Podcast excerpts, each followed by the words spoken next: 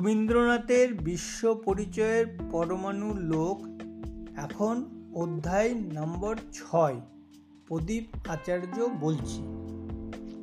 কোনো কোনো বিজ্ঞানী পরমাণু জগৎকে সৌরমণ্ডলীর সঙ্গে তুলনীয় করে বললেন, পরমাণুর কেন্দ্র ঘিরে ভিন্ন ভিন্ন চক্রপথে ঘুর খাচ্ছে ইলেকট্রনের দল। আর এক পণ্ডিত প্রমাণ করলেন যে ঘূর্ণিপাক খাওয়া ইলেকট্রনরা তাদের এক কক্ষপথ থেকে আরেক কক্ষপথে ঠাই বদল করে আবার ফেরে আপন নির্দিষ্ট পথে। পরমাণু লোকের যে ছবি সৌরলোকের ছাদে, তাতে আছে পজিটিভ বৈদ্যুৎওয়ালা একটা কেন্দ্রবস্তু আর তার চারপাশে ইলেকট্রনদের প্রদীক্ষণ। এ মত মেনে নেবার বাধা আছে। ইলেকট্রন যদি একটানা পথে চলতো, তাহলে ক্রমে তার শক্তি ক্ষয় হয়ে ক্রমে পথ খাটো করে সে পড়ত গিয়ে কেন্দ্রবস্তুর উপরে। পরমাণুর সর্বনাশ ঘটাত। এখন এই মত দাঁড়িয়েছে। ইলেকট্রনের ডিম্বাকার চলবার পথ একটি নয়, একাধিক। কেন্দ্র থেকে এই কক্ষগুলির দূরত্ব নির্দিষ্ট। কেন্দ্রের সবচেয়ে কাছের যে পথ, কোনো ইলেকট্রন তা পেরিয়ে যেতে পারে না। ইলেকট্রন বাইরের পথ থেকে ভেতরের পথে দর্শন দেয়, কেন দেয় এবং হঠাৎ কখন দেখা দেবে? তার কোনো বাধা নিয়ম পাওয়া যায় না। তেজ শোষণ করে ইলেকট্রন ভিতরের পথ থেকে বাইরের পথে লাফিয়ে যায়। এই লাফের মাত্রা নির্ভর করে শোষিত তেজের পরিমাণের উপর। ইলেকট্রন তেজ বিকীর্ণ করে। কেবল যখন সে তার বাইরের পথ থেকে ভিতরের পথে আবির্ভূত হয়। ছাড়া পাওয়া এই তেজকেই আমরা পাই আলোরূপে। যতক্ষণ একই কক্ষে চলতে থাকে, ততক্ষণ তার শক্তি বিকিরণ বন্ধ। এই মতটা ধরে নেওয়া একটা মত। কোনো কারণ দেখানো যায় না। মতটা মেনে নিলে তবেই বোঝা যায় পরমাণু কেন টিকে আছে, বিশ্ব কেন বিলুপ্ত হয়ে যায়নি। এইসব কথার পিছনে দূরহ তত্ত্ব আছে। সেটা বোঝবার অনেক দেরি, আপাতত কথাটা শুনে রাখা মাত্র। পূর্বেই বলেছি, বিজ্ঞানীরা খুব দৃঢ়স্বরে ঘোষণা করেছিলেন যে বিরানব্বইটি আদি ভূত বিশ্ব সৃষ্টির মৌলিক পদার্থ অতি পরমাণুদের সাক্ষ্যে আজ সে কথা অপ্রমাণ হয়ে গেল। তবু এখনও রয়ে গেল এদের সম্মানের উপাধিটা। একদা মৌলিক পদার্থের খ্যাতি ছিল যে তাদের গুণের নিত্যতা আছে। তাদের যতই ভাঙা যাক, কিছুতেই তাদের স্বভাবের বদল হয় না। বিজ্ঞানের প্রথম অধ্যায়ে দেখা গেল, তাদের চরম ভাগ করলে বেরিয়ে পড়ে দুই জাতীয় বদ্যুতলা কণাবস্তুর জুড়ি নিত্য।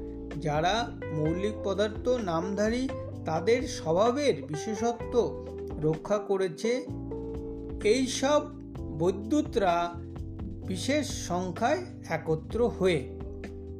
এখানেই যদি থামতো, তাহলেও পরমাণুদের রূপনিত্যতার খ্যাতি টিকে যেত। কিন্তু ওদের নিজের দলের থেকেই বিরুদ্ধ সাক্ষ্য পাওয়া গেল। একটা খবর পাওয়া গেল যে হালকা যেসব পরমাণু, তাদের মধ্যে ইলেকট্রন প্রোটনের ঘোরাঘুরি নিত্য নিয়মিতভাবে চলে আসছে বটে, কিন্তু অত্যন্ত ভারী যারা, যাদের মধ্যে নিউটন প্রোটন সঙ্গের অতিরিক্ত ঠাসাঠাসি ভিড়, যেমন ইউরেনিয়াম বা রেডিয়াম, তারা আপন তহবিল সামলাতে পারছে না, সদা সর্বক্ষণই তাদের মূল সম্বল ছিটকে পড়তে পড়তে হালকা হয়ে তারা এক রূপ থেকে অন্য রূপ ধরছে। এতকাল রেডিয়াম নামক এক মৌলিক ধাতু লুকিয়ে ছিল স্থূল আবরণের মধ্যে। তার আবিষ্কারের সঙ্গে সঙ্গে পরমাণুর গুরুতম রহস্য ধরা পড়ে গেল। বিজ্ঞানীদের সঙ্গে তার প্রথম মোকাবিলার ইতিহাস মনে রেখে দেবার যোগ্য।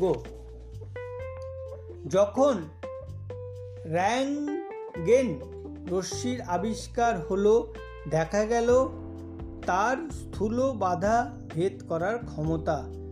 তখন আঁড়ি বেকরেল ছিলেন প্যারিস মিউনিসিপ্যাল স্কুলে বিজ্ঞানের অধ্যাপক। শত দীপ্তিমান পদার্থ মাত্রেই এই বাধা ভেদ করবার শক্তি আছে কি না সেই পরীক্ষায় তিনি লাগলেন। এই রকম কতকগুলি ধাতু পদার্থ নিয়ে কাজ আরম্ভ করে দিলেন। তাদের কালো কাগজে মুড়ে রেখে দিলেন ফটোগ্রাফের প্লেটের উপরে। দেখলেন, তাতে মোড়ক ভেদ করে কেবল ইউরেনিয়াম ধাতুরই চিহ্ন পড়ল। সকলের চেয়ে গুরুভার যার পরমাণু, তার নিষ্ক্রিয়তা, তেজস্ক্রিয়তা সব প্রমাণ হয়ে গেল। পিঞ্চ ব্লেন্ড নামক এক খনিজ পদার্থ থেকে ইউরেনিয়ামকে ছিনিয়ে নেওয়া হয়ে থাকে। বেকরেলের এই অসামান্য বুদ্ধিমতী ছাত্রী ছিলেন ম্যাডাম কুরি। তার স্বামী পিয়ের কুরি ফরাসি বিজ্ঞান বিদ্যালয়ের অধ্যাপক ছিলেন। তারা স্বামী স্ত্রীতে মিলে এই পিচ ব্লেন্ড নিয়ে পরখ করতে লাগলেন। দেখলেন, এর তেজস্ক্রিয় প্রভাব ইউরেনিয়ামের চেয়ে আরও প্রবল। পিচ ব্লেন্ডের মধ্যে এমন কোনো কোনো পদার্থ আছে যারা এই শক্তির মূলে? তারই আবিষ্কারের চেষ্টায় তিনটি নতুন পদার্থ বের হলো, রেডিয়াম, পোলোনিয়াম ও অ্যাক্টিনিয়াম। পরীক্ষা করতে করতে প্রায় চল্লিশটি তেজস্ক্রিয় পদার্থ পাওয়া গেছে। প্রায় এদের সবগুলি বিজ্ঞানে নতুন জানা। তখনকার দিনে সকলের চেয়ে চমক লাগিয়ে দিল এই ধাতুর একটি অদ্ভুত স্বভাব। সে নিজের মধ্যে থেকে জ্যোতিষ্কণা বিকীর্ণ করে নিজেকে নানা মৌলিক পদার্থে রূপান্তরিত করতে করতে অবশেষে শীষে করে তোলে। এ যেন একটা বৈজ্ঞানিক ভেলকি বললেই চলে। এক ধাতু থেকে অন্য ধাতুর যে উদ্ভব হতে পারে, সে এই প্রথম জানা গেল।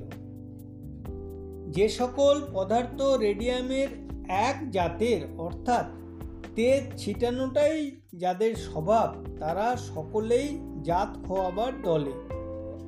তারা কেবল আপনার তেজের মূলধন খরচ করতে থাকে, এই অপব্যয়ের ফর্দে প্রথম যে তেজস পদার্থ পড়ে গ্রিক বর্ণমালার প্রথম অক্ষরের নামে, তার নাম দেয়া হয়েছে আলফা। বাংলা বর্ণমালা ধরে তাকে ক বললে চলে।